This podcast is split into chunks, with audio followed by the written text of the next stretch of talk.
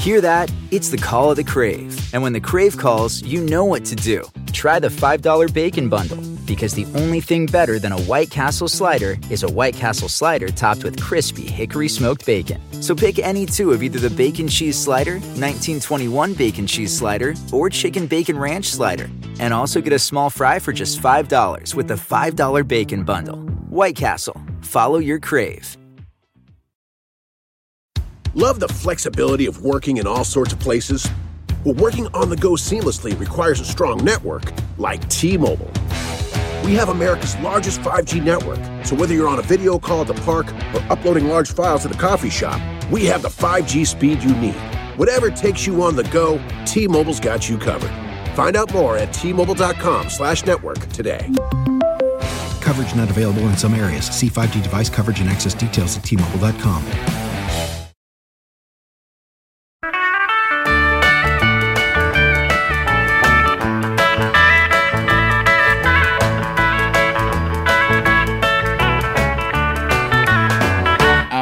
hi, Andy Richter here. Uh, the three questions with Andy Richter. That's what you're listening to. And uh, I am talking to an old friend of mine. Um, he is a, a, a, you know, a bon vivant, a culture vulture, a, uh, a commentarian with golden pipes. Um, um, and uh, currently, I mean, currently you're doing like six or seven different things. It seems like. But a very busy man, Dave Holmes. Hi. Hi. How are you? I'm good. I'm good. He even You sound he- like me in a general trying to tell the person I'm meeting with what I do. it's well, I mean, but it is. It's kind of, and and that's kind of one of the things I want to talk to you is that you do have kind of that unique career that's kind of writer, kind of actor, kind of you know opinion giver about pop culture things and about you know Right. in in both sort of you know from the sublime to the ridiculous you know i mean how do well- you how how do you describe yourself what do you say that you, when somebody says what do you do for a living what do you say That's the thing is that it's like it's really hard to say. I mean, right now I say writer. yeah Um, for for the last many years I've said writer. right Um, but because that's kind of the closest thing to it. Yeah. Um, because you're yeah, I a, mean, I- you're a, a, an editor at large meaning I am. at, at esquire magazine so Yeah. which means yeah. you you can work for esquire and you don't have to live in new york is that what the at that's large means That's exactly right. That Yeah, means yeah. I don't have to sit in meetings if I don't yeah want to. yeah But I do want to because because the, I, the people I work with are great and and smart and they you know keep me clued in. So like I like it. I I've it, it- lockdown has been fantastic because now everything takes place on Zoom and where I used to be the one disembodied voice on a speakerphone, not knowing who was speaking, not knowing Right. when it was my time to like pipe in. Now it's awkward for everybody, and and so it's like it's it's been kind of nice. I feel more Yeah, yeah. integrated into the team yeah because it's weird for us all. But yeah, Yeah, I mean. I guess I guess writer, but Yeah. but also like host and actor and and you know whatever. I don't know.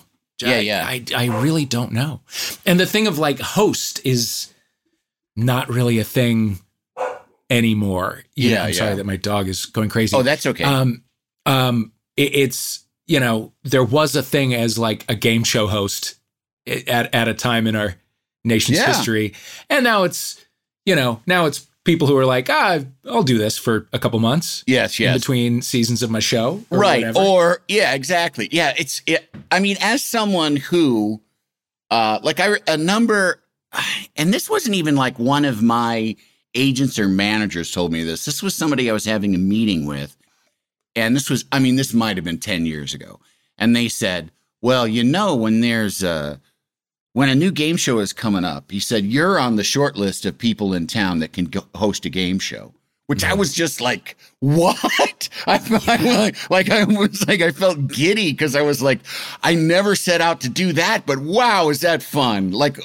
Oh, know, God, yeah. the notion of being a game show host is like, I don't know, it's like being a beauty queen or something. It's just yes, it's so silly and and fun and uh, you know and you just think like how does anyone try to do that and that's what we're going to talk to you about today you know okay. It's it's weird, and, and like I you know I have hosted a game show or two in my day. yep um and you know it's certainly it's fun to do Yeah. But you know, you look at like an Alex Trebek, and like that is such a unique set of skills that that Right. man had. right, right. And it doesn't seem like they're looking to well, it's a mess now, but like it doesn't look like they're looking for somebody who has similar skill set uh, uh, to do the thing and then let the show be the star of the show. yes. They're trying to make it Anderson Cooper or Blossom or Yeah. you know, whatever. Yeah. Somebody I, who's yeah, already famous. it's very Or the yeah. executive producer who gave himself Right, the right. job. Yeah, we, and this is we're recording this on the morning that it was announced that Mike Richards is no longer the executive producer on that show. Yeah. Which, uh, I mean, uh, my feeling was just that who would want to take the job and have the guy that was shamed out of the job be your boss? Be your boss. Like how how untenable was that? And I think that the people at Sony were aware of like how bad that looked because in this statement they said we were hoping Mike would quit, but it didn't Yes. seem like that was going to happen. You know? no, no, no. Yeah, he's not yeah. the type. Yeah, it's that that whole thing is so strange. Like it's you know if I know I don't know I don't know him well, but we I Yeah. think we had the same manager for a while and we've met a handful of times, and and it just seems like if you have that level, like if, if you're going into that job with i- in the back of your mind saying to yourself, the second Alex Trebek dies, I'm going to take over that Yeah, job by hook yeah. or by crook. Like, then mind your P's and Q's on a podcast. Yes. You know what I mean?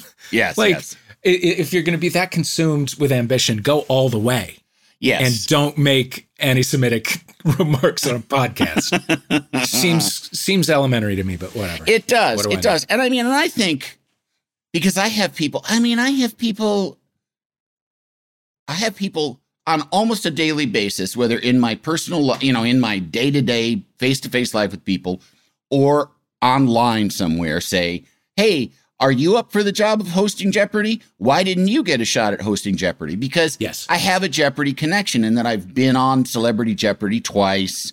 And, you know, and, uh, you know, I just am kind of in Jeopardy circles because there is like this Jeopardy is its own little biosphere, you know, and Yeah. I I've become friends with Ken Jennings and you know, and I you know, and I you know, kind of knew Alex Trebek a little bit. So wow. uh, people were a- asking me that, and I'm, I mean, I would love to host Jeopardy.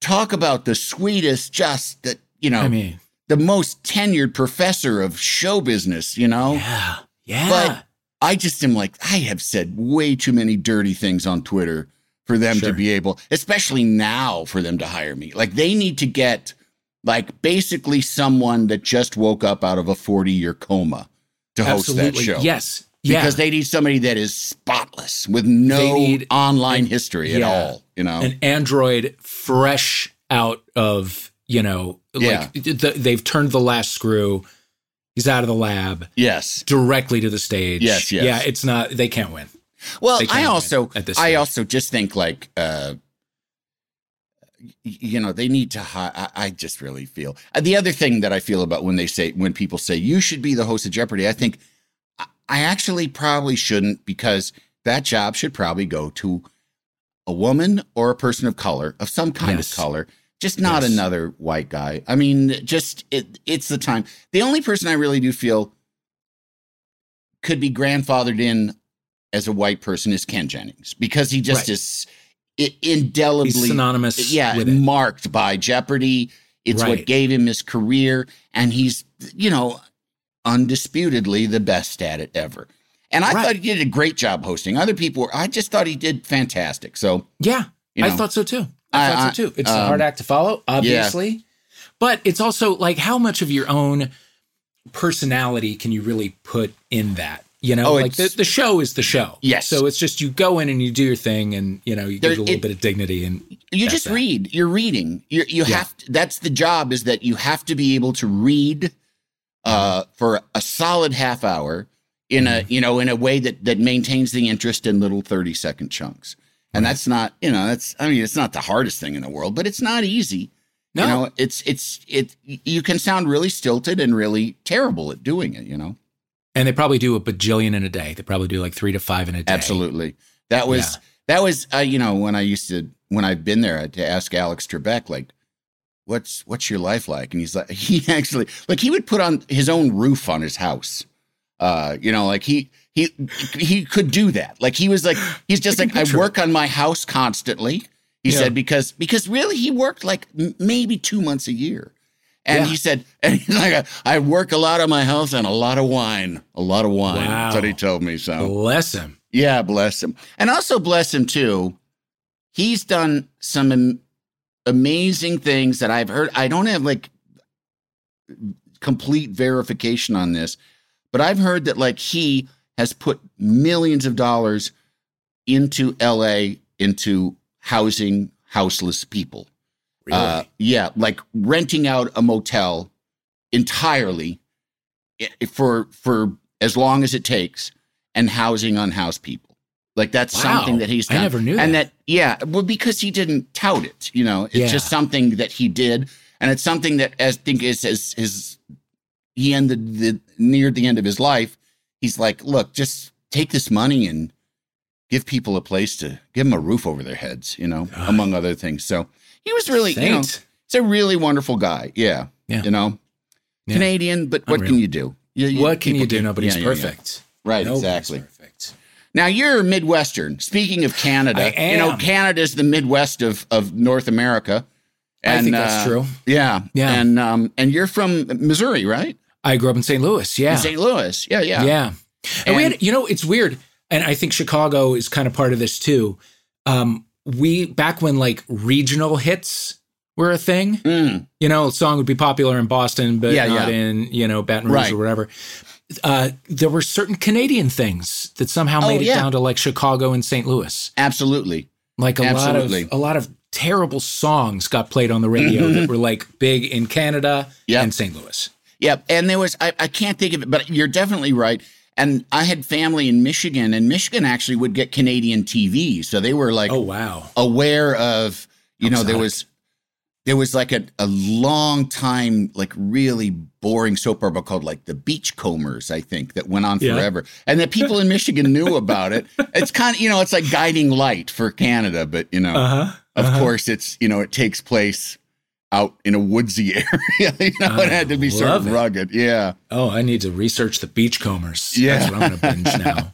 But yeah, you're right. Regional stuff. Like I remember, you know, when I was a kid, Bob Seger would sell out stadiums Oh yeah. in the Midwest, but it, you know, he'd play clubs in New York and LA. sure. And and I felt like that first time I ever went to a sporting event in New York City and they played a Billy Joel song and the entire place erupted into spontaneous applause made me realize Billy Joel's regionality because Yeah. you know, nobody, Billy Joel was Billy Joel in Chicago, but nobody really, you know, whatever, Billy Joel. Yeah. But I, then you go to the East Coast and it's like the oh, man has forget it. had been it. handed down from God for us. Yeah.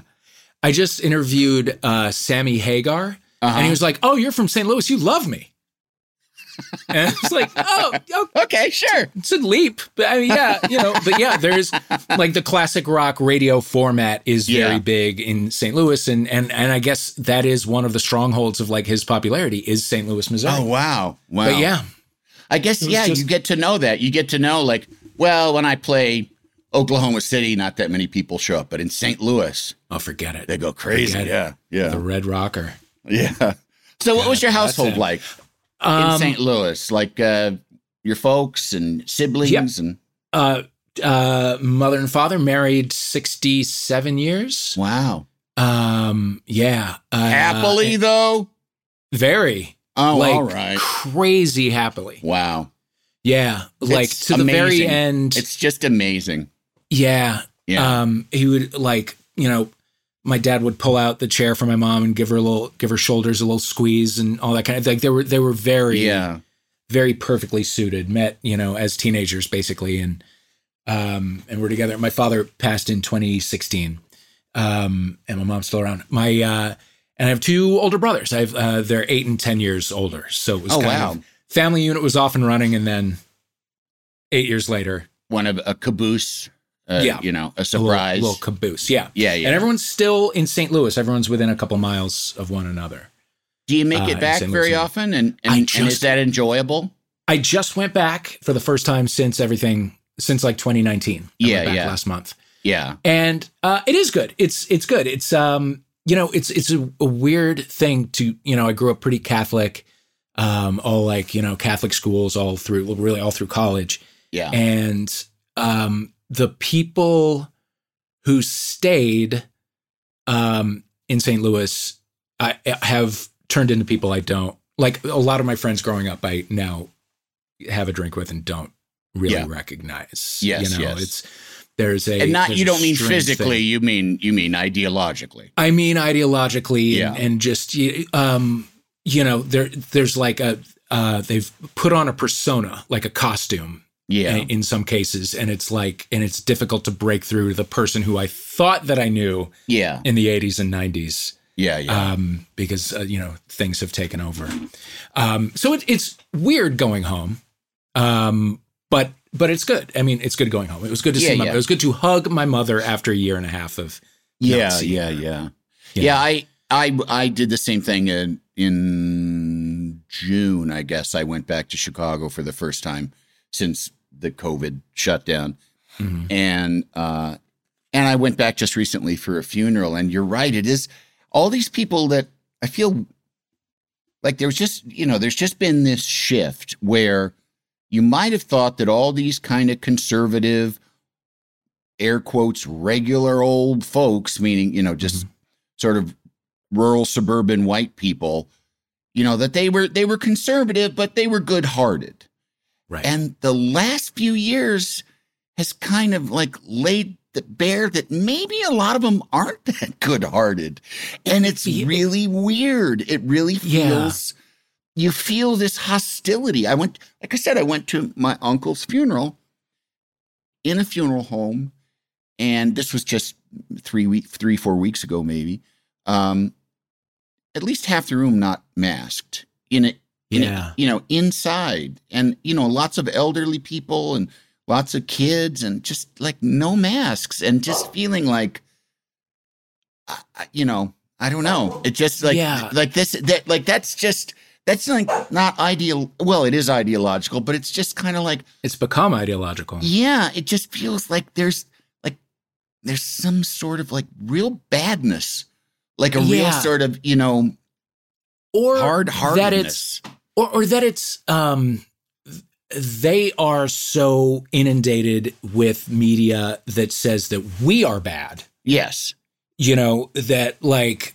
um all of the you know the, all these things that don't by the way belong together necessarily at all but like you know things like taking fucking covid seriously or taking climate change seriously Yeah. or you know believing that that queer people should have the same rights as straight people or whatever uh, have all been like tied together in this kind of liberal um agenda Mhm. and and so and the and you know people are pummeled all day long by like friendly voices telling them that people who believe those things hate them yeah, you know so so then they dig in and i don't know it, it, it is you know i it was same thing went to dinner with some friends you know and we had to do the you know and we all know it's fucking theater but you had to do the thing of like you know putting on a mask when you walk through the door and then taking it off when you get to the table and all that kind of thing and whatever it's all goofy. And in this moment there was about to like a mask mandate was uh, about to be reinstated and uh, and everyone's grumbling about it. And these are like my contemporaries and I said, you know, nobody likes wearing a mask. I'm not wild about wearing a mask, but like, what do we lose by doing it for a few more weeks while this thing tapers off again? And uh, an old friend of mine looked at me in the face and said, "Our liberty." And it was, and it was like, my napkin's not on my lap yet. You know, my like my seat isn't fully at the table, and it's like I legitimately don't know where to go from there. yeah, yeah, I don't I don't know how where our conversation goes. now. yeah. Our freedoms, like Yeah. seatbelts, like our like Yes. my freedom. You know, like wear a seatbelt, like speed limits, dumb shit. Right. You know, Or fucking pants. yeah, Like, or the I- polio okay, I would, vaccine. I would like to take my pants off in this restaurant. I can't do Yeah, that. Yeah. I can't do that. I don't I am not free to not have pants on in this restaurant. Yeah, and I think we can all agree that I shouldn't have the freedom right. to not wear pants in a fucking And a restaurant. pantsless you wouldn't kill anybody. As as, Right. far, as far as I know, You wouldn't catch my pantslessness. as far I, as I, I- that would be yeah. Um, Yeah. yeah. it's wild. So my high school, um, what our our mascot was the Rebels. We were the the Prairie Rebels, right? And Yeah. and like when I was in high school, like I, full, you know, full on like Confederate kind of iconography I mean, kind the- of stuff, or just close. the uniforms had, I believe, at one point had Confederate flags on them, but they but that was still like. I'm pretty sure it was up in the weight room. I think, you know, in the gym, there was a mural Yeah. of like our a Confederate general and all that kind of thing. Yeah. Which we thought nothing. I mean, I look Right. back and I'm mortified that I didn't think anything of it, but I didn't think anything of it. So after all the uh, George Floyd, uh, you know, 2020 stuff, um, uh, the student council was like, we we can't, we're not the rebels anymore. We can't do this. We can't do this. I, I I'm led to believe that it was like a student led initiative, but it could have been it could have been the priests. I don't know. Yeah. Um, but I'm pretty sure it, it was the students who were like, we got to change our fucking name. You guys, this is crazy. Let's and not. when when was this? this was 2020. This was last year. Wow. So so it was a whole thing, and they, you know, like the the student body weighed in and alumni weighed in on like what the new one would be. It was super controversial. Like a Yeah. lot of alumni, um, you know, whatever, like lost their minds. A big like uh, fundraising email went out to my class. It was a very small school. It was like 50 guys in my class. And an email went out to all of us and about, you know, it's the day of giving or whatever, and let's beat the class of 78 or whatever. And several people, several old friends were like, they don't get a dime until it changes back to the rebels. And and it's like, Why? what the, why? Why? Yeah. What do Yeah, you yeah. win? What do you win from this? What do you win from this? And you know, what what I don't I don't fucking and, and if you like the school, if you actually like want the school to to survive, why do you want to saddle it with this racist ass name Yeah, yeah. as it moves forward in this what like it's Yeah. things are going to change. and, and also, it's just the name of the mascot of It's a the name high of school. mascot. Yeah. You, you know, well, how much of your life is, you know, how much of your identity is really imprinted by? Uh, yeah, it's just Yeah. It's very silly. there was a there was a, a similar controversy online, you know, that I was reading about online, and it made me go look up because there's a town actually not far. There's an Illinois town not far from Spring or from um, St. Louis called Pekin, Pekin, Illinois, and up until like the freaking 90s, I think it was the same sort of. And you know, and had like a racist caricature as their mascot for years and Yeah. years and years. Because I remembered it because I think we played him in football once. You know, like in because they're far from us, but like in a in a tournament sometime. And I was at the time I was like, how did how what? And I you know, and believe me, I was not woke. I, you know, I grew up in a small town with small town people, so I was not exposed to a lot of forward thinking. But I knew Yeah. At least that was bad. You know, Yeah. and they, and they pushed it, and it people still really angry, and they still changed it to like the dragons to like maintain some sort of you know gringo idea of of Chineseness, you know. And that and if you read about it, because I read a couple articles, they were the defenders were saying like it was about the industriousness. Like, Oh, no, I don't no. think it was. I don't think it No, was. I don't think that. I don't think that the the caricature that I saw as a kid for your mascot was about industriousness. I, you know, no. you know, No. so also, it- that's insulting and it's yeah. Oh, it's Ah. oh, it's all just like well, you know, that's you know a racist stereotype. Like, well, there's part of it that's real nice about a racist Uh-huh. stereotype. Uh-huh. Like, you Uh-huh. know, like spicy food. That's nice. Like, no, no, that's that doesn't count. That doesn't count. The other stuff kind of, you know, outweighs the others, you know, what you're saying about somebody. Yeah, God. Yeah. Yeah, it's uh it's really crazy and and it's the it boils down to people who are like who who resist change are always like everyone's too sensitive. And it's Yeah. like you, Yeah. you. Yeah, yeah, yeah. Yes, everyone Yeah. is you are the one who is being too sensitive. Yeah, yeah. Everything changes. Everything changes. Yeah. Get with it. Yep, yep. Yeah, and I- yeah Ugh. exactly. What is So going home's a little like that. Yes. Justin and so good. thousands of summer deals at your Nordstrom Rack store. Save up to 60% on new arrivals from Vince, Rag & Bone, Adidas, Joe's, Marc Jacobs, and more. Great brands, great prices every day at Nordstrom Rack. But hurry for first dibs. Get your summer favorites up to 60% off at Nordstrom Rack today. Great brands, great prices. That's why you rack. Imagine bold, naturally aged Tillamook cheddar slices melting over a burger, eating handfuls of thick cut cheddar shreds straight from the bag, taking a bite out of an irresistibly bold block of extra sharp cheddar cheese. we know you want to get back to streaming, but wasn't it nice to daydream about cheese for a bit? Tillamook cheddar, extraordinary dairy. Love the flexibility of working in all sorts of places? Well, working on the go seamlessly requires a strong network like T Mobile. We have America's largest 5G network, so whether you're on a video call at the park or uploading large files at the coffee shop, we have the 5G speed you need. Whatever takes you on the go, T Mobile's got you covered. Find out more at T-Mobile.com slash network today. Coverage not available in some areas. See 5G device coverage and access details at T-Mobile.com. Can't you tell my love's a growing? Now, was your household? I mean, was were your parents fairly conservative? I mean, I know Catholic and everything, but I think you know, there's people. I know so many Catholic, you know, kids that grew up Catholic that were sort of, you know, like there was they weren't crazy about abortion and stuff, but other than that, Uh-huh. they were sort of Kennedy like. You know, was that your People, folks? people are crazy about abortion. yeah, they sure are Oh, are. they yeah, love it. Um, uh, you know, yeah, pretty, pretty conservative. Yeah, pretty Yeah. conservative. Yeah, yeah. Um, not like you know hateful. Although you know, I although I, I do wonder. I um, you know, when when Rush Limbaugh passed, my mom was like, "Oh, your dad loved him," and I was like, "I never knew that."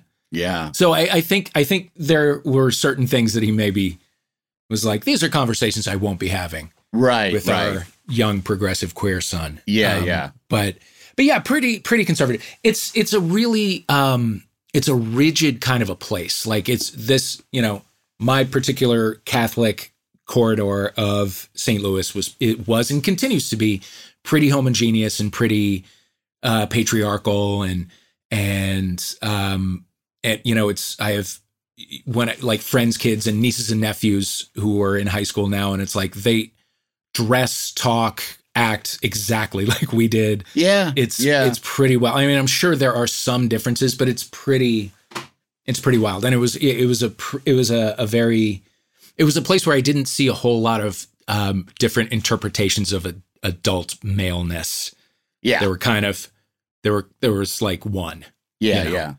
yeah. Was that Um, was that hard? You know, growing up gay and Oh, know, yeah. uh, yeah. Yeah And it just like I mean, when was it just fear? Did you just feel fear, or did or was this kind of just waiting it out? Like I'm going to get out of here, kind of feel. It was a it was a little of both. I mean, it was definite constant terror, you know, Yeah. because um, you know, going to like small schools, especially like all boys schools, everybody's looking for their angle, you know? Yeah, And it's yeah. like if you if you slip once, that Yeah. defines you for the rest of your high school career. So there was a lot of like policing my my voice and gestures and all that kind of thing. Um, which continued far longer than it should have. Mm-hmm. Um, but the, also in the back of my mind, I was like, I, I am not, I'm not at least, I'm at least not coming right back here after I go. Yeah, yeah, I yeah. Go for college. I'm gonna, I'm gonna spread my wings and like individuate myself somewhere else. I don't think I even thought of it in those terms. It was just like I gotta, I gotta spread my wings somewhere else. Yeah. for a little while. was Give it a in- try. Was it in your mind that at some point you'd be coming out? Like, or did you? Oh, yeah. yeah, Yeah. Oh yeah, yeah. You Yeah. always knew like that. That was Yeah. Yeah. Yeah. I mean, I think, you know, uh, for a few years, I mean, I definitely dated girls and all that kind of thing. And I think maybe in the back of my mind, I thought it would be like a phase, like the fact that I was nuts about boys would be like a phase. um, yeah. but basically, after a while, it was like, eh, it isn't. And that the weird thing is, like, being gay ceased to be a source of anxiety for me kind of early, but seeming gay continued to be a source of great anxiety for Yeah, a yeah. long time Yeah. because you know I don't know like one like the sex part of it people are at least a little bit scared of you know Right. um if you if you're like sort of a, a an effeminate boy or a boy with like non-traditional male interests then people can make fun of you you know Yeah. Yeah, or you're you're diminished or you're defined by that one you know thing um and that scared me to death Yeah. um but yeah but like the actual like notion that i would you know grow up and settle down with a man stopped being a scary thing About what Kinda age do you think? i don't know college Oh, okay. of college Yeah, yeah. yeah.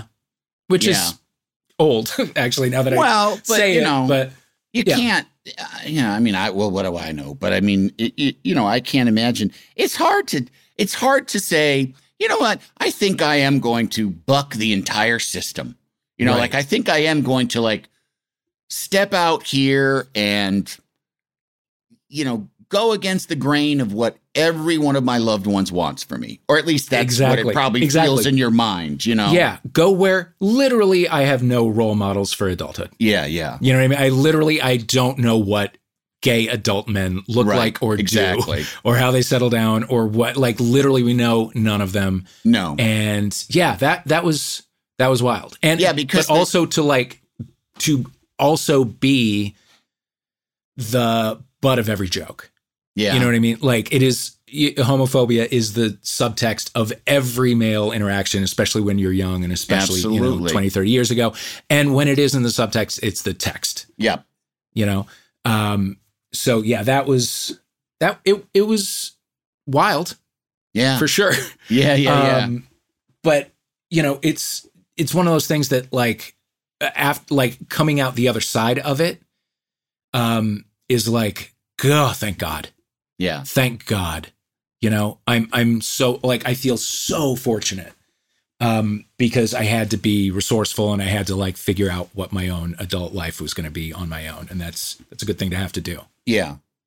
Now, uh, well, we'll I'll go back to um, more career things, but when you Mhm. came out, was there? I mean, what if I may ask, what what was it Yeah. like with your family, and you know, um, Um, it was uh okay. I mean, not it wasn't bad. In, Yeah. You know, I didn't get like thrown out or or you know disowned or uh anything like that. But um, but it's you know a lot of um a lot of your identity in in this part of the world is about what the neighbors will think. hmm You know, hmm and and so um so I, it was I wasn't like the family secret or anything like that, but you know, I uh my mom started using the word boyfriend and whispering it maybe 5 years ago. oh wow, Yeah. yeah, yeah, Yeah. Um yeah, she referred to him as my roommate and I was like "Wh- huh? We've been Yeah. together 11 years by this point. And I said, "He's not my roommate." And she's like, "What do you want me to say, boyfriend?"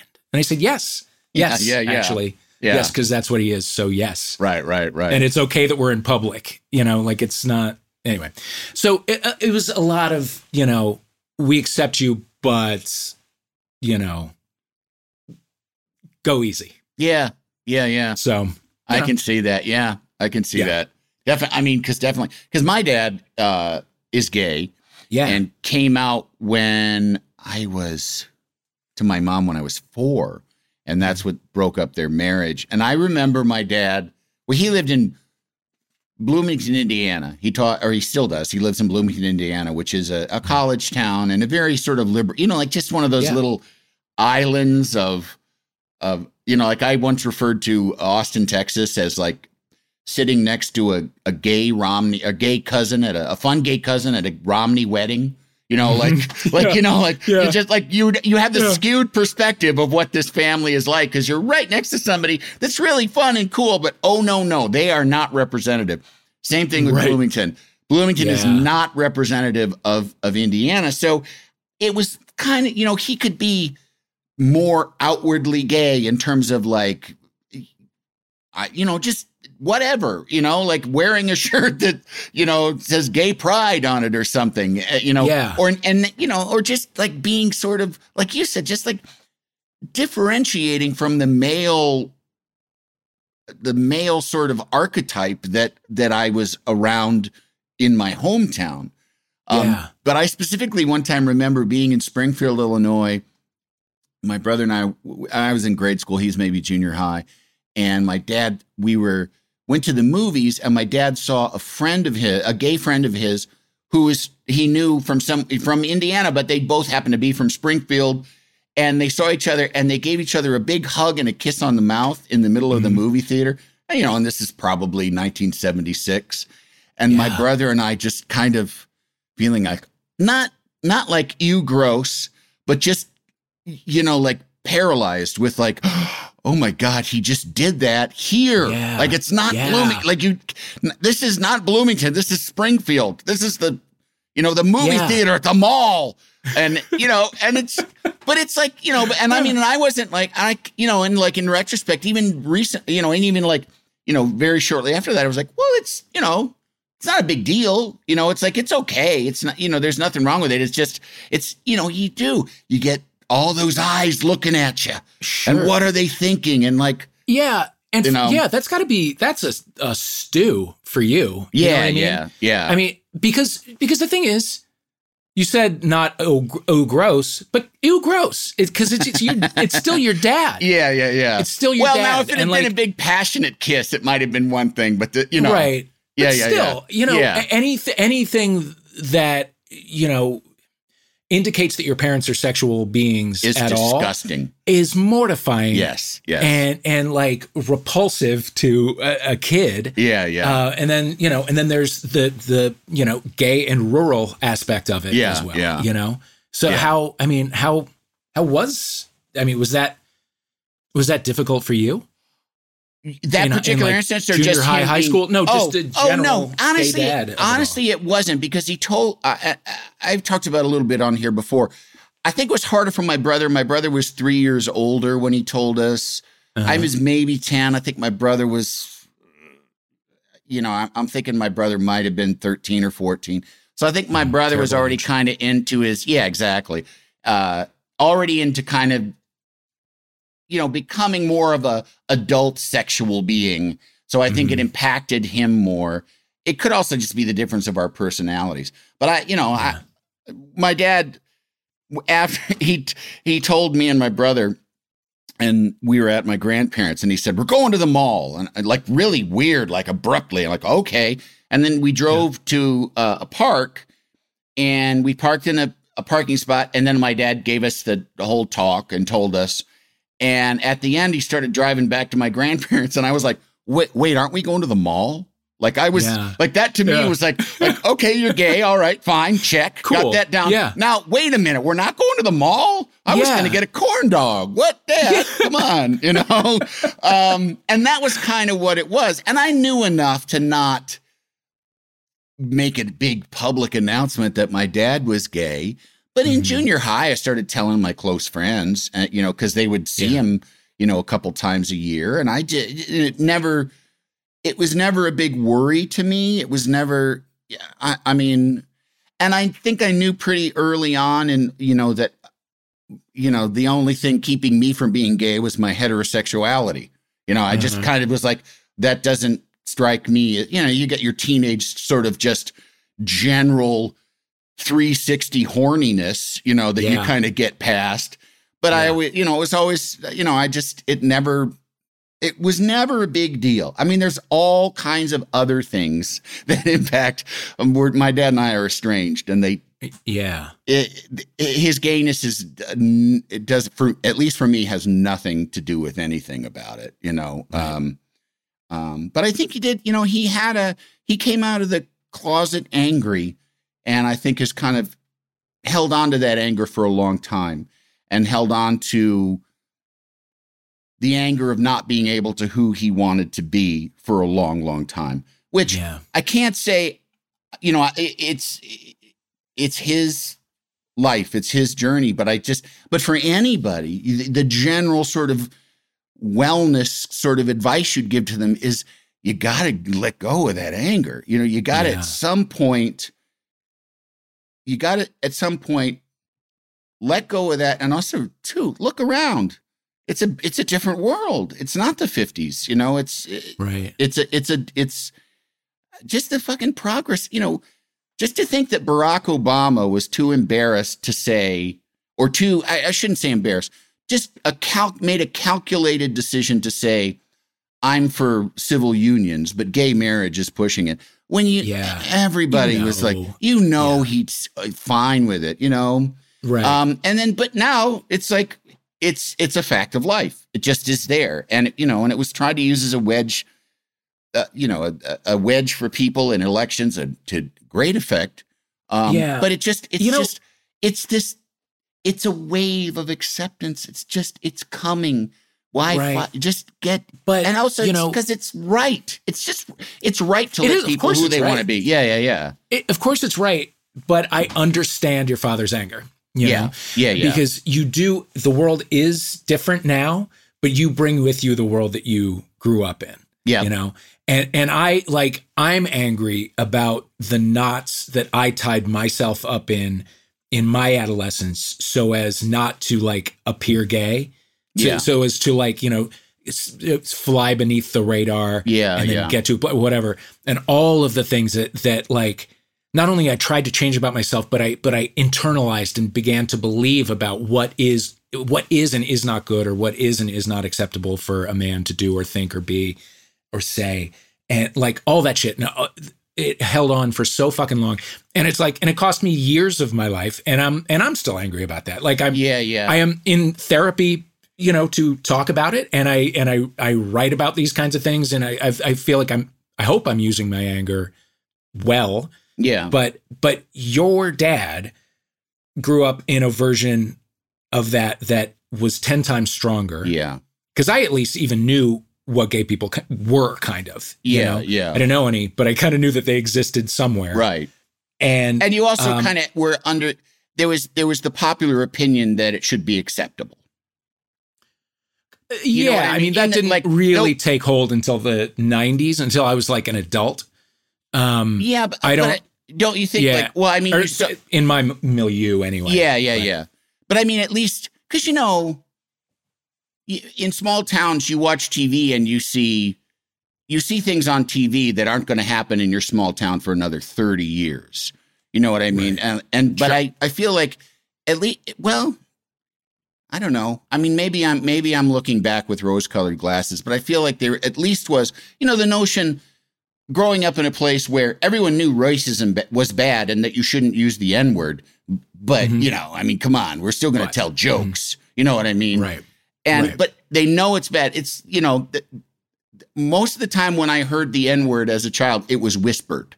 Like, even though, you know, like, Uh-huh. so it's like, you're using that word, but you know it's bad. So why not just not use it, you know? yeah yeah And I think, and I don't know. you're already guess- changing your voice Yeah, so yeah. say something else Yeah. And I guess, Yeah. but I, you know, uh, yeah. It- I, yeah. Also, you know, it, it, this can't be the importance. of This can't be overstated. If it, if it really was like the mid '70s or whenever it was that your father came out, then you know, AIDS explodes in Yeah. 1981, and, and I just like I can't.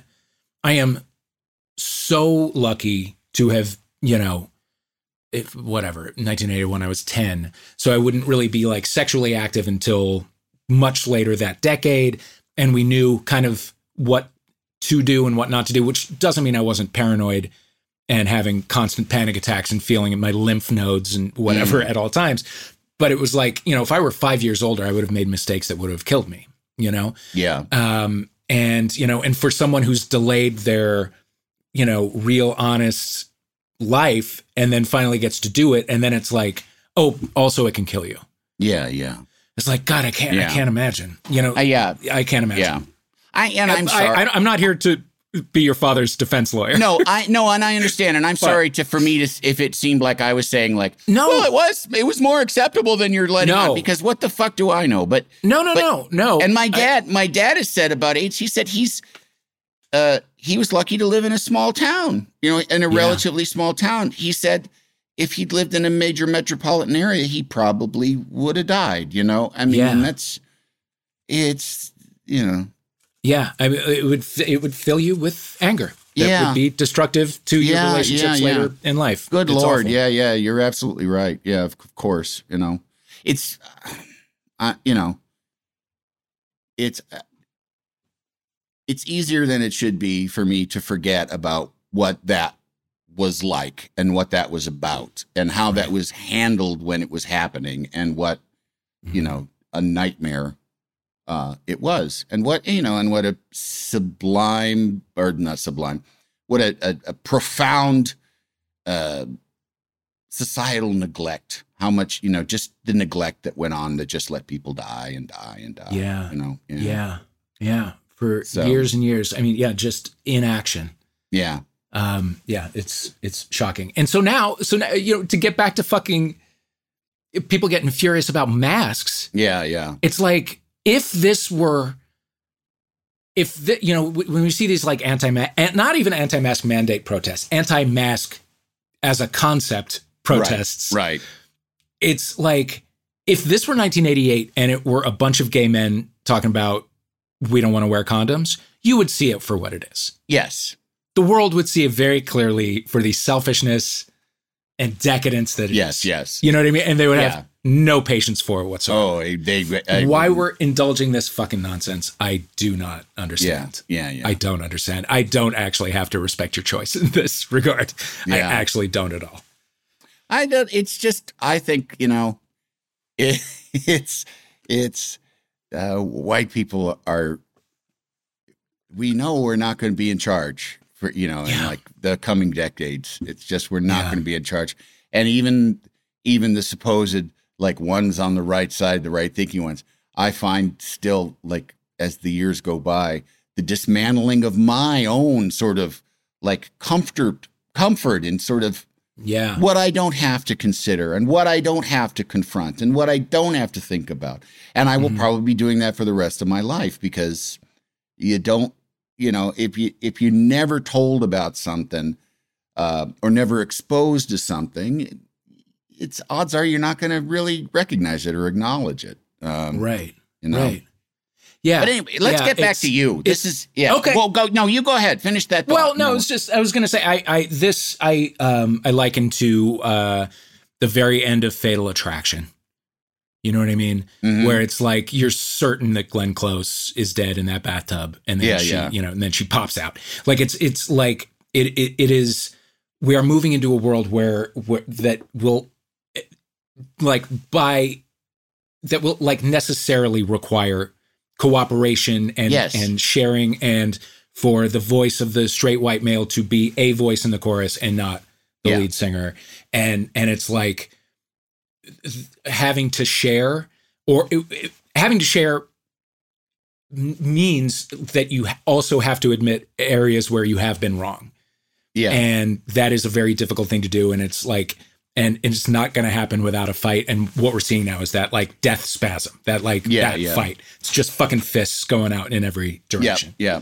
anyway I can't. Re- I can't remember that there was a statistic. It's a. I, I need to look it up so that I can have it on hand. It's a writer. It's a political repi- writer and operative. Made this statement on TV that you know white men I think are something like twenty percent of the population, and Mhm. twenty years ago they they held ninety percent of the power. Like uh, you know, Yeah. some there's some calculation they do. Now they're the same percentage, and now they're like eighty percent of the power, and they're going fucking crazy. mm-hmm. You know what I mean? Because they lost 10% of the power and it Mhm. for 20% of the population. And if you put that just, you know, if you just like made that some sort of algebra problem and say, you know, like it was the you made the population, you know, like like a Dr. Seuss thing, like people with stars on theirs, you know, like like Yeah. people with stars on them are get it. You would just be like, well, that's not fair. That's just wrong. That's so such a you know a, a small slice of people get to be so much in control yeah and it just doesn't you know it's like until that changes yeah shit's gonna be fucked up and until until the those with stars on theirs and you know white men start to let it go and like it, i've always said too the basic fucking sunday school daycare thing of share teaching children to share it's just sharing You know, Yes. Eh, there's plenty to go around. Just share. And until that happens, it's, yeah, it's going to be bad, Yeah. you know? And I wish, It is bad. you know, it, yeah, the, if they weren't fucking up the planet, that would be nice. But Mm-hmm. anyhow, Oh, you get out of college. now that we've lost everyone who doesn't agree Yeah, with yeah, us. Yes. Well, I, you know, bye. Justin and so good. Thousands of summer deals at your Nordstrom Rack store. Save up to 60% on new arrivals from Vince, Rag & Bone, Adidas, Joe's, Marc Jacobs, and more.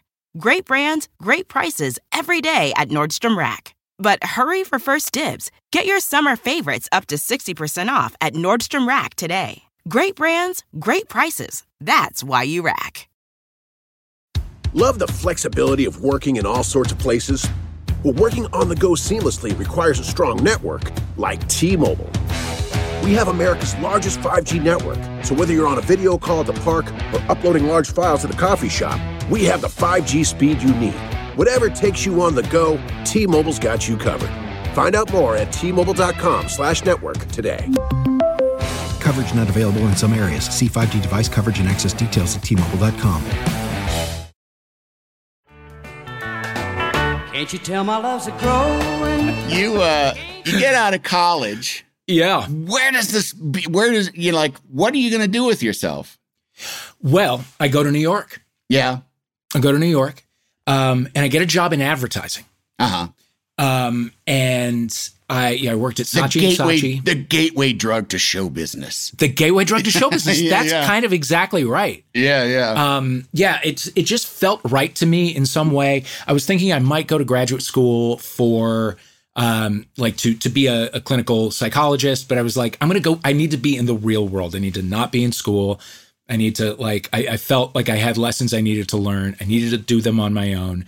I moved to New York, uh, got a job at Saatchi and Saatchi in the media department, and and did that for a while, and and it was of course it was great. Like it was it, it I was suddenly surrounded by like I felt like such a freak show my entire life.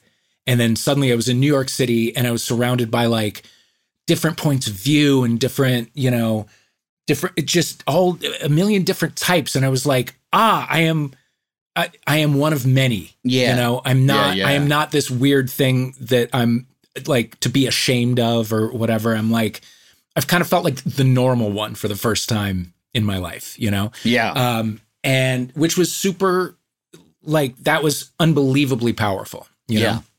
know? Um, and and I started doing uh improv and stuff. oh, wow. Um, yeah, there was uh, UCB had not started yet, um, but there was there there were like some acting schools had like an improv program or whatever, Mhm. and I, I took one of those and started doing improv shows and sketch shows and and uh, and all of that, and it was you know we would perform in venues that were like not venues they were like bars yeah, yeah. but there would be a stage in the corner and Yeah. nobody showed up at the bar to see improv right. But we would do it anyway. Yeah. And or or we'd be at like Don't Tell Mama or the duplex or whatever. And that was like, oh, this is this is living. Yeah, yeah. This is like I don't know how to make money doing this, but I love it. yeah. And I yeah, it, it was I, it was But I'm young. was young. a- I I'm young. I got a day young. job, and at night I get to have this much fun Exactly. with my people. You know, With my too. people. Yeah, yeah, yeah, with Yeah. people who um like want to spend their time this way. yeah, you know, yeah. who who like um who aren't aren't like sta- their stand-up comics are very funny also uh some are but like it's not a it's not like that's a that's a very selfish kind of you know I want all the attention sort of thing like Yes. there's something about improv and sketch comedy that's like naturally cooperative and it, it, it attracts a certain kind of person who I was Right. like these are my people Yes. um I was never good but I did it for a long long time and then and then at some point in here, like you you you a runner up and you want to Yes. be a DJ. Is that like yeah is that the Yeah. first kind of is that like a big turning point for you? That was it. That was it. Yeah. I by that time I had left advertising because I was I was in my mid twenties. I was in New York. I had a bunch of roommates. I was living fairly cheaply or as cheaply Mhm. as it can be done in New York. And and I was like, I'm young. I don't have to think about anyone but myself. I don't like my day job. I could actually make more money temping. And Oh wow, I that's to- that. Jesus that Christ. sucks. Yeah, yeah. Well, but you know, you can actually make a lot of money temping, but it's just you have to pay for your like insurance and all yeah, that stuff. yeah, yeah. Um, you don't get benefits. But um yeah, so I I had left. I was I was I was kind of still in the world of advertising. I was just temping within it. And uh and there was an audition at um oh and I had like given myself like 2 years to try to segue into some sort of entertainment job. I didn't Yeah. know what. And uh they had an open call at MTV and I went and um when I got there and there were all these cameras and like logos for it, and it was like, oh, this is going to be, this is not an audition. This is going to be an event. This is going to be like a thing that they're going to, you know, Yeah. put on TV and whatever, which they did. Uh, it was like a three day event. Viewers called in to vote for who they wanted to be the next VJ or whatever. It was not me. But because I had had a few years of, of like hustling in New York, and and I saw how great this opportunity was. I was like, I am going to get a job here. Like Yeah. somehow, I, you know, all the people that I met through that process, I got everyone's business card, and I was like, I'm just going to keep calling and emailing until they tell me to stop or give me a job yeah. because it's too good an opportunity not to like be shameless about Mhm. taking full advantage of. So and also, and- it's it's it's good for you. It's like you have Yeah. a skill set that Yes. is- that it's that's it's right in your alley or right up your alley. Yes. You know. Yes. Yeah.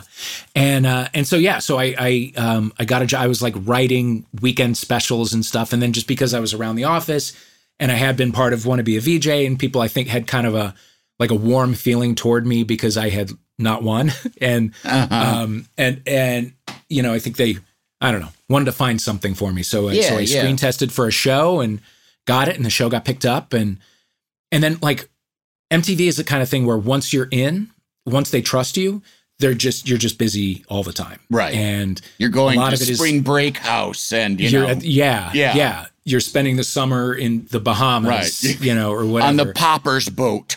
Yeah. on sure um it's yeah it was wild it, it was um i i became very busy there very quickly, yeah. Yeah. which was good and and that was like that was the first like doing okay right when i first started when we were doing the pilot for the my what would become my first show there was a 90 minute live block called mtv live. And um it the regular hosts were both doing something else i forget what it was.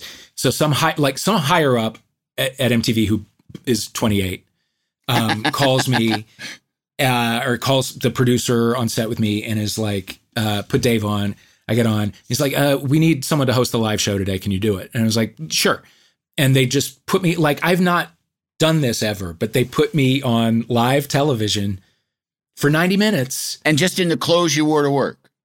um, no, there was a wardrobe department. Oh, it was Luckily. Matt Okay, yeah, Pinfield yeah, and. I were similar sizes, so I think I, I borrowed one of his, Yeah, one of uh, his, yeah. bowling shirts or you know gas station attendant shirts. And um, but yeah, it was on. They, they just like put me on live TV for ninety minutes, and I was like, I was too. It was too insane for me to be nervous. Yeah. It was all too surreal for me to be nervous. And I immediately was like, I like I am doing something that I I know how to do. Yeah. Like I never fully had the feeling of like, oh, I'm this is what I do. I Yeah. like I feel good doing this. Yep. Um it was it was like the perfect job for me Yeah. much later i would find out i have you know what i always suspected which was a really severe case of adhd so like so live tv is the perfect job for somebody Yeah. whose attention is all over the place because your Right. attention has to be all over the place but it was it was like that doing that job that like super high stress job was the first time i felt really calm Yeah. in my life and know? I think I think because I, you know, having like I, in many ways, my job is being on television, and Yeah. that's just and that's and that's from uh, hours and out, like literally thousands of hours of being on television for Yeah. me. And it isn't, and there isn't any like particular, like I'm a dramatic actor, I'm this. I just am on television. Like that's a skill set that I've acquired that I kind of had in me already, but also just, you know, in that repetition kind of way. Now I can do that. Like I can drop into things and be on television and be on, you know, be interviewed and be all these things. And you do like you know, I think because early on I kind of had that same sense, like, oh, I'm suited to this, and it, and it's something that follows a little bit afterwards is not everyone is, and I and I need that kind of like I need to feel like that the things that I'm good at are like I'm I'm not just like everybody else, like you know, I mean, for some reason, because I you know to discount what I can my own skill set, I just have this natural discounting of it, but Same. when I am when it's when it's shown to me like no no not everybody can do this thing that you can do I'm like oh okay well then I I you know I don't know I'm just more comfortable accepting a check for it or something or or you Right. know not feeling like you know I think it's it's basically an insurance policy against imposter syndrome you know against Right. feeling like oh at any minute somebody's going to come in here and tell me I don't deserve this because it's like no no I I mean I'm not saying I'm a brain surgeon but I can be on fucking TV you know what I mean yeah. And, and- yeah. And you are. yeah And it's um so I think we I'm very much the same way. And I Yeah. and I think some of it is midwesternness. Yeah. Some of it is is I think um a hedge against uh show business ego, yeah you know, because it, which it's, is midwesternness. Yeah. Yeah. It- it's because you you have to you can't do this job without thinking I am good at this job. Right. But it's a slippery, or it feels like a slippery slope to go from I am good at this job to I am better than everyone else because I'm Yeah. good at this job. I can do no You know? wrong. Yeah. exactly. And and you know, a, a thing I noticed very early in my TV career was like people were like my coworkers at MTV laughed at my jokes a lot more than my coworkers in advertising. Mhm. And I was like, it hit me very quickly. Like, I didn't just get funnier just magically. I became a person who, um, if I'm in a bad mood, can slow things down or, or make everybody else's day Yeah. not as good. You know? Yeah, yeah, yeah. So it's like I'm someone to coddle a little bit. Like Uh-huh. I, I didn't become funny. I became somebody to coddle. And and so you're surrounded by that because it's just it's it's in everyone's interest to keep you in a good mood if Yeah. you're the one who's on camera. Right, right. Um, so if you know, I I think you got it at a time in life where you were able to understand that. Yes. Um, you're the many bal- do not. you're the balloon that the kids don't let touch the ground because Yes. Yeah. You know, you keep Yeah. you know the game of keeping that balloon floating because it, it's tragedy if it hits the ground. Yeah. Exactly. Yeah. Exactly. Um, but yeah, yeah, it's I for me, like I got very addicted to the feeling of at the end of like a, specifically a live show, um, feeling like wrung out in the way that you feel wrung out after like a, a long production. I love that feeling. And I love the feeling of like I only I could have done what just happened. Which is Yeah. not to say that like I am the I no one could have done it as well as I just did it. It's just like I I knowing that like I stamped this thing with my personality and my point of view and whatever and it it would have been a completely different show if if one of my colleagues had done it, right? Yeah. And like I love I'm like I can't live without that feeling. Yeah. I get antsy when it when I feel like I'm doing something that anybody could do, yeah, yeah. you know? Yep. Absolutely. Um, and I don't, Yeah, I don't because know it- and- just narcissism or what, but it's like it's I I don't know. I have to have that feeling No, where I, I- a little nuts. Yeah, no, I mean, I, I, I, I, th- I think I, you know, it's the same thing because you do have to. You're right. You have to. You know, just having having had the Conan show, and like one of the things that I have to keep in my mind is that, like, now I'm looking for work, which I was very spoiled by ten years of a steady check, hmm and I realize the best way for me to get work, or like the the mindset I need to be in to get work, is loving myself, thinking I'm great, thinking that I can, you know, that like I deserve every opportunity, and that if somebody comes to me with something and they choose someone else, they're making a mistake Mm-hmm. because they ought to hire me because I'm the one that's going to do it. And not to make it like a megalomaniacal thing, but just like a quiet confidence but that also has an energy to it because I need that kind of energy. Because left to my own devices, I just settle to the bottom. You know, Oh, I just will like, uh, what well, who am I? What is what does any of this mean? What I'm no better than anybody else. In fact, I'm some days I'm like, I'm shitty at things, you know. I- Yeah. you know, but you have to so it's like and I think it's, you know, I I guess if you're in sales or something, or you're, you know, you're going, you got to, you know, work among actuaries. You got to be, you got to believe in yourself too. But it's like, you really do, I think, for this, especially when you're the product, you got to really inflate yourself and keep, keep that ball in the air because Yeah. it's, it, well, there's so much against you too. There's so much rejection, you know, uh, right. you know, right. and being on TV, Jesus Christ, so much. Re- you're you're putting yourself in front of people who have a mach- who have a little box in their hand that they can push a button and g- say no, no, Yeah. Dave, bye, Yeah. see Yeah. ya. You know, Yeah. Yeah. and it's you know, and you can't get away from that. You know, you can rationalize it a million ways. I you know, I had shows that failed, and I thought, okay, America rejected me, and I have friends that say, don't look at it that way, and I'm like. I I absolutely have to look at that way because that it's it's a component of reality is that they put me out there and yeah there's a million other things that went into it and network bullshit and lack of promotion blah blah blah but like no but I mean other people get put on TV and America goes oh my god give me more of that shove Yeah. more of that in my whole day after day after day and I get put on TV and they're like yeah it's all right he's all right, Right. yeah likable I guess yeah, Yeah. mm. but Yeah. not you know, because you there are people that do that. So you, it's like you got to be your own fucking pep squad. you know? Absolutely.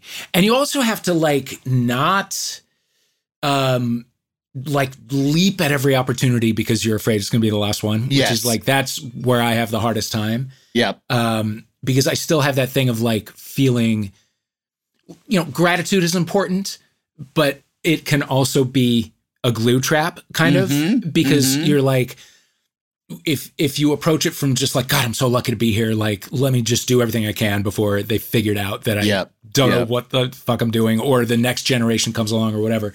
So you're just like, yes, yes, yes, and and it's like you do have to have a moment of quietly being like, the right thing, the right thing will find me. You know, Yeah. I'm gonna I'm gonna keep doing what I do, and and Right, right. connect with the right thing at some point. Right. I don't have to like, I don't have to act like you know a lottery winner Right. you know, who is about to be ushered out of the building. Yeah. know? And also because there are things you can do that actually might, you know, if you might say yes to this this present thing right here in front of you, then there's a check attached, but you know it's not good. You know it's Yeah. not great.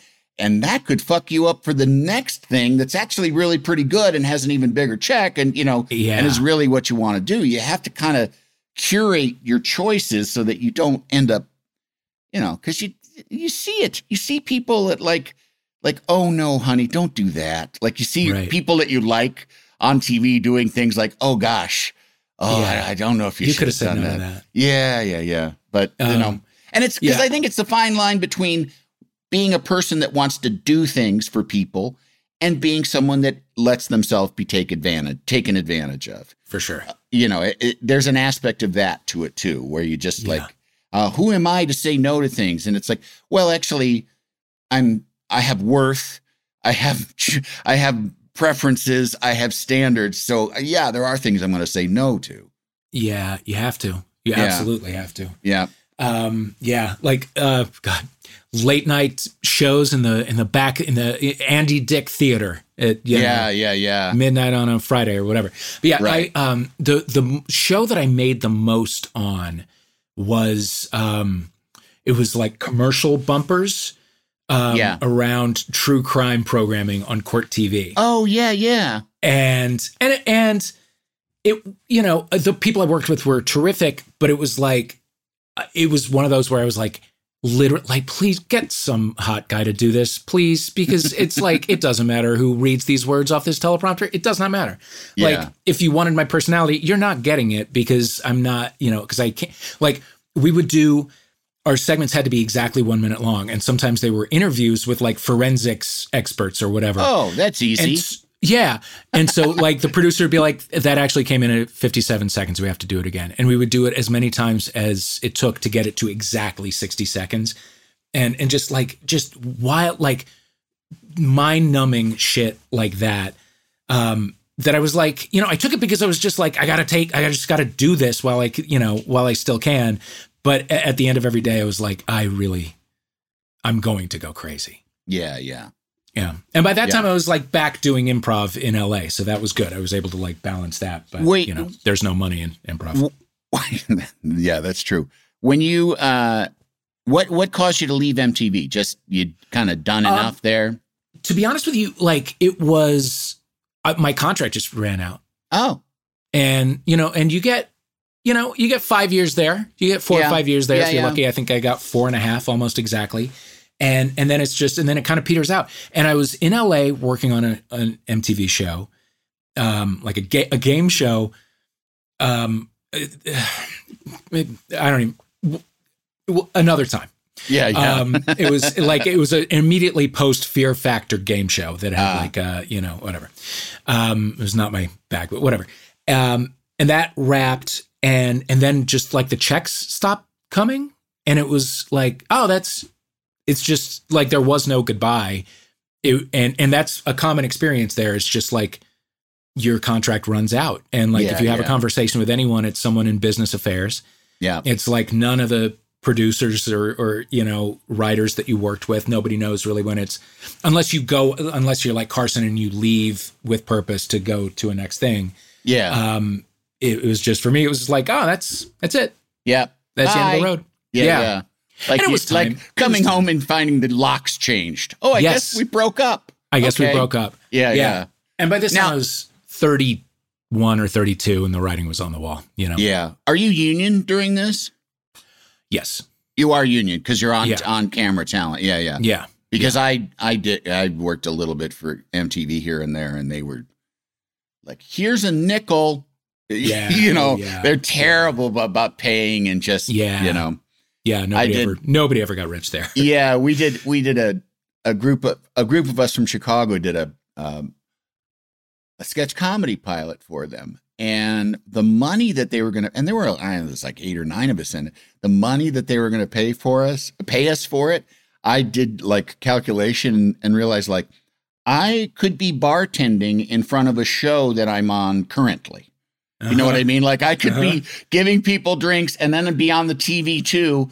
And they could say, mm-hmm. Hey, is that you? And I could say, Yeah. Oh, yeah, we're still making the show. No, I just don't make enough money to live mm-hmm. in New York City and be on this television show. So, Yeah. Yeah, I don't know. I great. mentioned it's probably still the same. I mean, it's, and it's, you know, MTV Well- certainly isn't what it was anyway. No, no, Yeah. I don't even. I don't know. I don't know a single person who works there anymore, and it's Yeah. nothing but uh, like skateboard wipeout videos and Right, stuff. now. right, right. So, yeah. um, yeah, it's a strange thing. It's just had its 40th anniversary, and they did nothing. Yeah.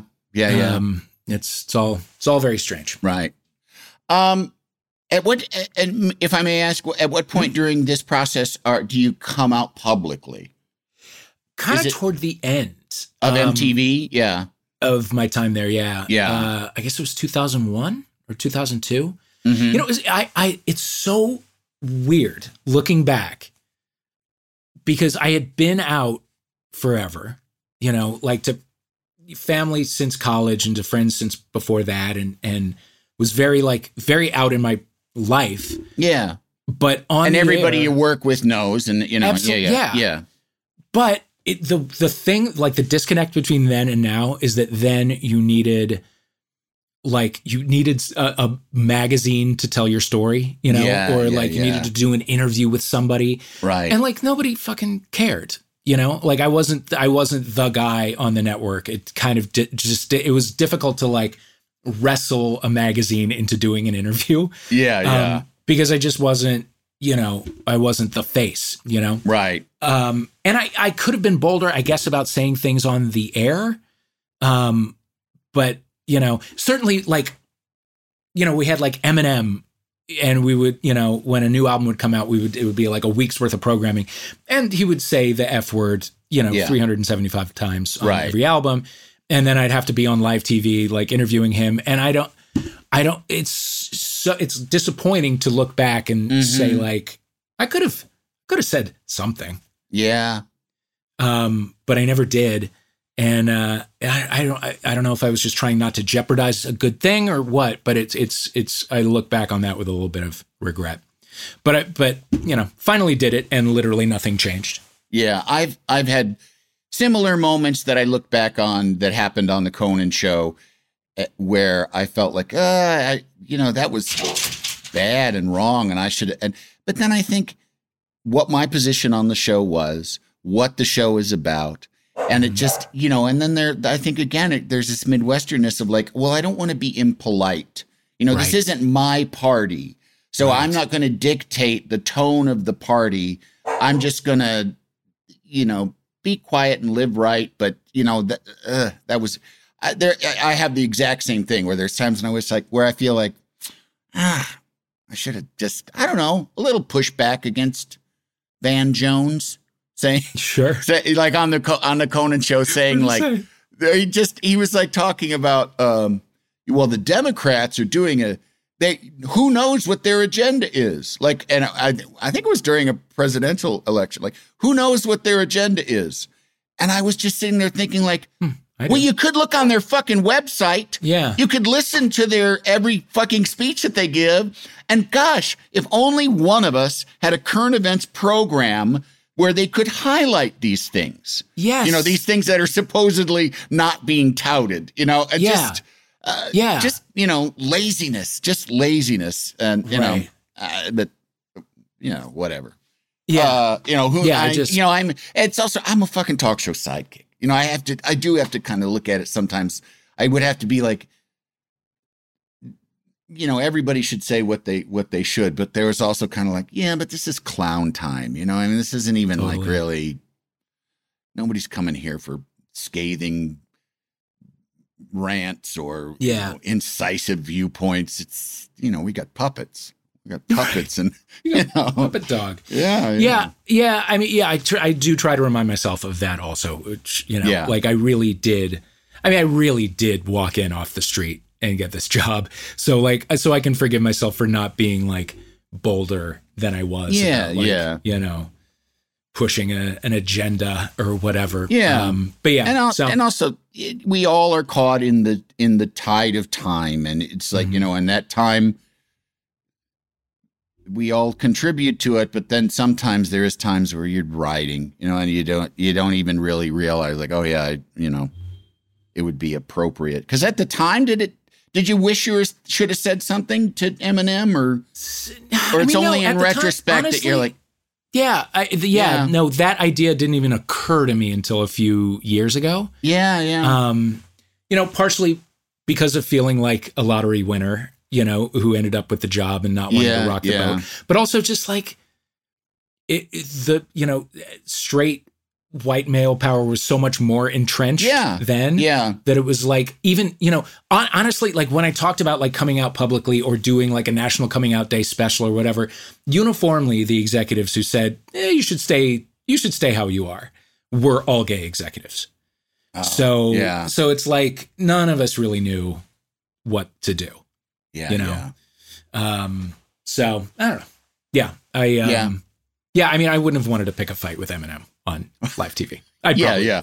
He's a very Right. good battle rapper. Right, He'd right. rap things at me that would be very hurtful, and, I would have no you would- recourse. you would not rhyme anything no, I wouldn't. No. I would. Yeah, yeah. I would be bad. I'm bad at that. Well, how did now? When do you when do you start uh, having more kind of a writing career? um, right around the time I was doing that that uh, court TV show, Yeah, um, uh, because I was going a little bananas. Um, I uh, yeah, I started honestly. I started like blogging. I had a Tumblr. Oh wow. and and that was like that felt really good and that like that filled up that feeling for me of like i am making a thing that only i can make right now Mhm. like it is the least consequential thing in the world like it is literally a tumblr but um but it felt good right? Yeah. and uh, and I enjoyed it, and I like you know developed a medium sized audience or whatever, and then I um, the court TV show went away, uh, the FX show that I had been working on went away, and um, and I was like, I don't know what I'm going to do next, and and so I I messaged the uh, the editor at the time of Vulture, um, which is like the New York Magazine pop culture site, because X Factor was starting up, like the Mm. the American Idol sort of um, sequel, and um, and I was like, is anyone recapping it for you? Because I was like, I want, I want to, I want like deadlines and an editor, and you know, I want, Yeah, yeah. I want to do that, and uh, and so he said, no, I, we don't know if anyone's going to care about this show, and so it's like, well, give me a give me a try. So it was like two two weekly deadlines and a word count and an editor. And and uh, and I found that I really enjoyed it, and that led to a column, and and then that column led to a, a book, and uh, and then my editor at uh, Vulture moved to Esquire, and I moved with him, and um and just have stayed there ever since, and Yeah. that's been like that's been the major thing, which is like a surprise, but I love it. yeah. I'm I'm it it it gives me that feeling of like you know when I when I hit publish on something I feel like okay uh, that is a that would not be there if I hadn't done it. May not be great, but it it wouldn't Yeah. be there if I hadn't done it. How does it compare to the satisfaction of of being on camera, of having people look at you and say th- looking looking at you saying things? Um I don't mind I I'm I don't miss people looking at me saying things. Yeah, yeah. Uh, I really don't. Um, yeah. Uh, look, thank God MTV was before social media. I would be, I would be a heroin addict if I were on camera in that way in a time of social Yeah. media. I would be dead. You mean Um, just because you would have to listen to so much I? Yeah. Yeah. horrible, horrible stuff? Yeah. I mean, oh, you know, we had our, you know, AOL MTV page and there were message boards and like the occasional, you know, grounded 14 year old girl would, yeah. you know, talk about, uh, you know, I'm too fat or whatever. And that would, that would be, that would just rip my heart in half. So like, Yeah. you know, lu- luckily that toughened me up, but I still think it would be a nightmare if we had had full social media. Um, yeah, I don't, um, I miss, I miss the energy of live perform uh, of like a, a live television show. Um, uh, I, I, you know, I miss like that buzz of, you know, you know, people running around in headsets and, you know, a, a producer yelling in your ear and all that kind of thing. Like that's, that's, I miss that adrenaline rush, but Yeah. I, but I, I find writing to be much more relaxing and it suits my 50 year old lifestyle yeah, yeah. I I, considerably more. I have. I wish I. I wish I just uh, my my ADHD wasn't that I could somehow get a get a handle on it to to do more writing because I certainly. I mean, I like I like acting very much. Uh, and I like being on, you know, doing TV, you know, game showy kind of things. Like those Yeah. are fun too. But it's, but uh, you know, acting is acting is more satisfying. Like just sort of like, but if I just could produce television shows and write television shows and Uh-huh. and you know say um use this wallpaper instead of that wallpaper on the set you know like just make those i would be happy to not to not be looked at ever again in Yeah. my life Yeah. because it just i've been looked at enough i don't you know it's not it's always been a mixed bag i still watching myself on video i do not enjoy that experience i don't Yeah. find that i will ever enjoy that experience you know whereas i i i will read the shit i've written 15 times and be like Yeah. man good job andy you know but yeah. looking at myself no thank you Yeah. It's, yeah, that can be, that can be rough and, it, and Yeah. time won't make it any easier. yeah yeah Um, yeah, I, I, yeah, I, I can, there are the occasional project like TV wise comes up that I feel like, okay, I could add something to that. And, yeah you know, and I've been lucky enough to do a few and I'm sure there are a couple more left in me, but, but I'm not like, I'm not like madly searching for it. And, and if I, if I were to pitch something that got picked up and the condition of it getting picked up is you can't host it. We need someone younger or whatever. yeah Fine. Fine. oh absolutely yeah I'm that's hundred percent okay if with I, that.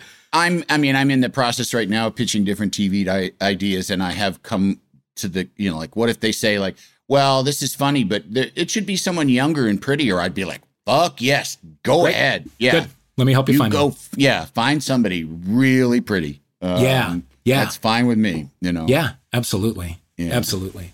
Yeah. So I don't know. We'll see. Yeah, we'll see know. what happens. Yes, exactly. Well, that gets, I mean, we'll see what happens, could be the answer to the second of these three questions, which is what have you learned? I mean, what do you what do you what do you take from from the path that you've been on? And it could also be, you know, I always like to say it doesn't have to be work things. It could be about Mm-hmm. you and Ben, about your partner, and like you Yeah. know about you guys. Uh, You know, I, I'm taking too much of your time already, but you know, No, like you're not. I'd This love is to. fantastic. Oh, good, good. I Uh, would. Uh, this is exactly the way I want to be spending my afternoon. oh, good, good, good. Um, Um, but you know, just something, uh, you know, something that you Yeah. learned about being in a relationship Yeah. for a long time. You know? Um, well, bad news, Ben. It's not about. It's not about you. Um, he's not what- listening to this. he- you guys he- have been he long enough that he's, far. you, you both have that healthy disinterest in each Oh, other. That that's you know. exactly right. He is Yeah, yeah. so tired of the sound of my voice. Um, but what I have, what I've learned over time is um, that I I can only succeed as myself. You know, Yeah. I I spent so much of like the first two three decades of my life feeling like I needed to to be someone else and and making choices that would make me more that other person you know what i mean Mm-hmm. whether it was you know my older brothers or or my dad or you know guys i looked up to or had crushes on or whatever Yeah. um i spent a lot of time trying to like be what i perceived that thing to be and i would only ever do mediocre work you know i could Mm. only ever be like a pale imitation and yeah, yeah. the only successes in my life have come from doing the thing that only I would do. You know, um, that is what like that's when my heart is in it, and that's when my energy is in it, and that's when that that is the thing that doesn't exist in the world. And it may not always be great. Like it may not always be a success, but I can only ever hope to be a success when I am operating from that like place of like integrity. You know. yeah.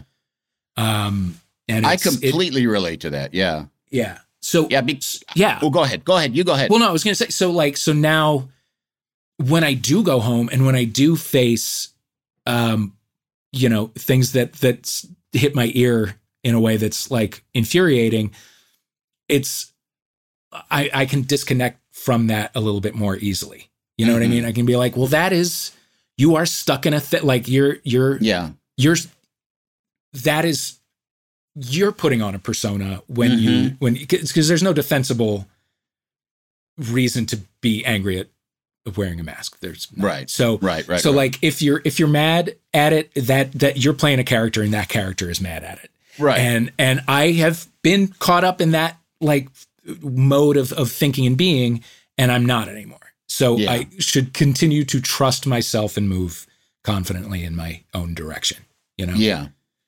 It, Yeah, it, I- it takes the emotional sting out a little bit I uh, relate to that so much, and I think it's because you, uh, when someone wants you to be, you know, a job or whatever, wants you to, or you know, or a person that you're trying to woo, um, wants you to be mm, something that you're not. It doesn't work because you can't do that.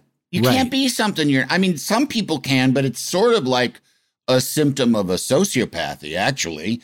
Yeah. Um, so, you know, I, I, a friend of mine that we wrote a script together years and years and years ago, and and we got all kinds of notes that were kind of like, you know, this isn't, this isn't like the things that are selling. I mean, basically, was sort of the subtext of what we were told, and but I'm because that I've been through that process of before you sign a deal with somebody. Oh, we love you. We want you. We like your uniqueness. We want your Uh-huh. particular voice. And you go, okay, I'll sign. Here I sign. And they're like, okay, now could you be more like what's working? Could you be Mhm. more like what is already flooding the airwaves? You know, Yeah. that process, and it just gets winnowed down till the when you're by the end of like finishing the pilot script, it's just like, oh well, why didn't you just fucking tell me you wanted a version of what's number one right now? yeah But this friend of mine said to me, like, well, how, what? like, what do we do next? Like, do we write?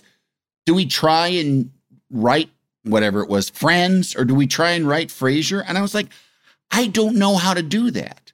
So it would be bad.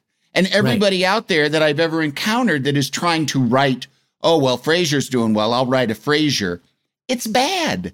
And Right. is that what you want to spend your time, your precious only time on Earth, doing? You know, I, it's The- It'll be bad. sh- it would be bad. And the shit that breaks out, you know, the Yeah. stuff that does really well is never a pale imitation of of the popular thing from Never. just before. never. It's always you're always rolling the dice on somebody's perspective that you never heard before or some idea that sounds ridiculous or whatever. Those are the only things that ever really have like significance Yeah. right um there i mean there are things that are hits that are you know there are a million sitcoms and procedurals that like are profitable that are all the same but the stuff Right. that like really breaks out Yeah. and changes the world changes it because it's different Yes. It is Yes. a different perspective and yet somehow when you get into the the the muck of like making something it does yeah you're right the the current does push you toward the Yeah. shit that's already been done Matt Weiner was a writer on Andy Richter Controls the Universe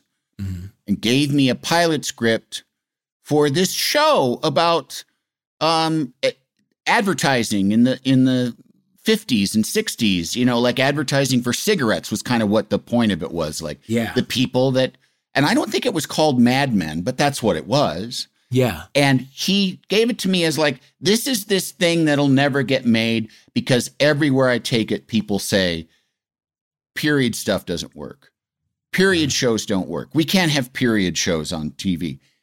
Somebody takes a risk on it, puts it on TV, and all of a sudden the next year there's a f- you know a 50s airline show, a show Uh-huh. about you know like cops in the 60s. All you know, it's just every time somebody's ever told me a rule, uh, you know, their anthology shows won't work. Here Mhm. comes Black Mirror, you know, like right they're just I don't I can't imagine being one of those people and saying this will not work.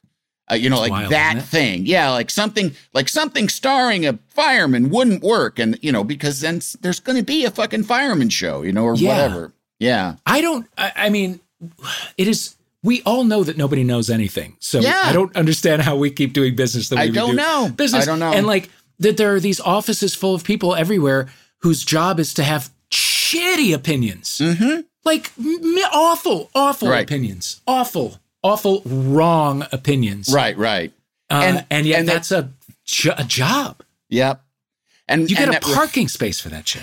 that that reflect the opinion of the person just mo- next most powerful to them. Yes. You know, like yes. I and going and pitching things into rooms with the eight or nine people, and all those people need to have opinions. What about one or two? I've always I've always felt that you could go. I've said this before. Any network building, you could go and you could fire every third person, and it would run exactly smoothly, if not better.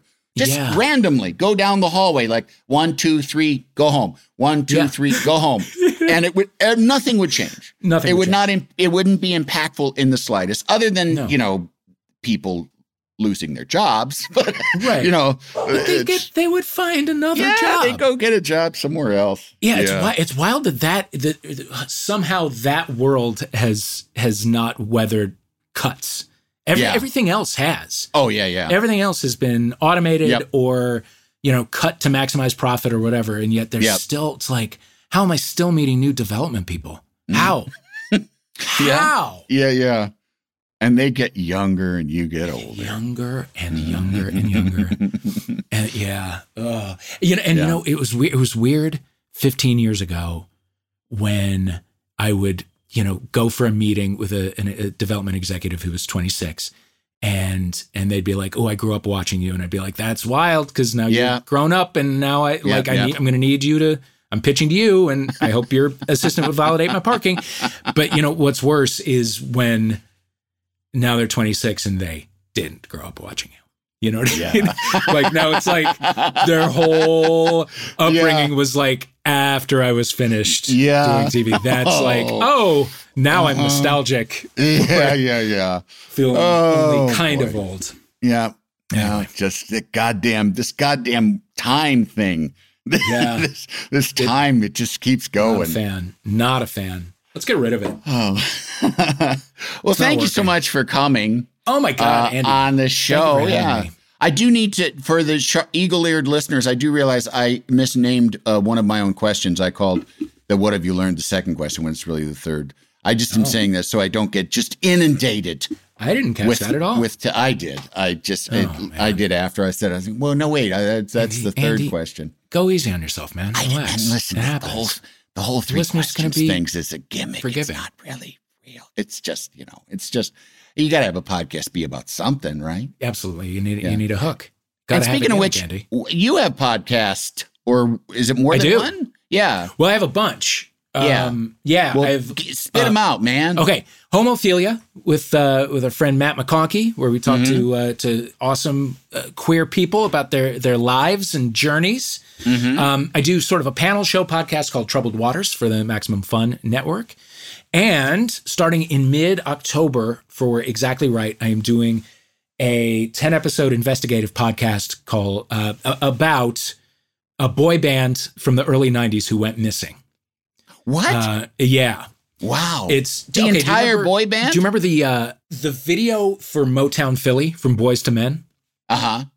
Uh, was so it was Michael Bivins of Bell Biv DeVoe introducing all the bands in his or all the groups in the East Coast family, which was just like Yeah. his uh, like coterie of artists, and it was you know Boyz II Men, Bell Biv DeVoe, another bad creation, and then in the middle of it there's um, there's this boy band called Sudden Impact, and their name is literally in lights above them, and they look at the camera and they point at the camera, and then that's all they ever did. And I've always been like, it's been 30 years now, and I've been fascinated by what happened Yeah. because it was a huge debut, and then literally nothing happened. Well, nothing that we saw happened, but I was I was always certain there was a story there, so I have investigated it. I was right, and uh, and it's it's 10, 10 episodes of 1990s uh, recording industry boy band. Oh, that's fantastic. That's I'm really fun. I'm very excited about it. That uh, that TV show where they made that uh, O Town. Yes, Remember that? making That the band. Making the band. yeah, And just all of the things that happened. Like uh, my ex-wife and I loved that show. Watched Yeah. every single second of it, and just because it was bananas, just it was so bananas. And then in I- retrospect, it's like bad bananas. Like, Bad bananas. Oh, like, really not- bad. You can't Yeah, yeah. banana bread Oh of those boy, bananas. yeah, yeah. Um, I was a judge on some early episodes of Making the Band when Oh, they were wow. doing like the early auditions. yeah, yeah. And uh, it was like me and Lou Pearlman and somebody else. And uh, and like the people who came, I mean, it's really true. or it was back in those days. People, I guess, know better now. But in like the people who came in to audition, it was like, who, why, who told you that you, yeah, yeah. you know, and you want to be encouraging to everyone, but there were people who was just like, you cannot sing Yeah, yeah. or dance. And I don't know what you're doing. And, and there's no like, there was no William Hung. There, there wasn't Right. like a, oh, this will be my backdoor into fame or whatever. It was Right, like, it was really wild. And then, of course, some very good people. And then they, you know, they created O Town. And the rest was did. history. The rest was was yeah, weird, weird history. Weird Uh, history. yeah. Very strange history. Well, thank you so much, and uh, I look forward Andy. to that that uh, that uh, ten parter. That'll be good. That's It's that's really interesting stuff. Yeah. Waiting for Impact coming uh, October 10th. All no, right. October 12th. October 12th. Oh no! Jesus. Sorry, I'm I'm busy that day. Okay. Um, right. Well, it's a podcast. It will exist for you whenever you choose to listen to it. thank you. It's great to see you. Great to Great hear you. you. Uh, we should. Uh, I, I'd love to see you in real in real uh, RIL, as they say. Yeah, let's Um, let's do that. Yeah, Let's yeah. do that. Uh, come come by the Um, pool. I will. I, you, a hot unex- time of year. unannounced. Unannounced. I'll be there. We love it. We love Right it. Right over the back fence. Perfect. All right, Perfect. Dave Bring Holmes. a dog. I will. Dave Great. Holmes, thank you so much. Thank and you. thank all of you uh, for listening. And we will be back next week with three more questions. I've got a big, big love for you. The Three Questions with Andy Richter is a Team Coco and Earwolf production. It is produced by Lane Gerbig, engineered by Marina Pais, and talent produced by Galitza Hayek. The associate producer is Jen Samples, supervising producer Aaron Blair, and executive producers Adam Sachs and Jeff Ross at Team Coco, and Colin Anderson and Cody Fisher at Earwolf. Make sure to rate and review The Three Questions with Andy Richter on Apple Podcasts. Can't you tell my love's a growing? This has been a Team Coco production in association with Earwolf.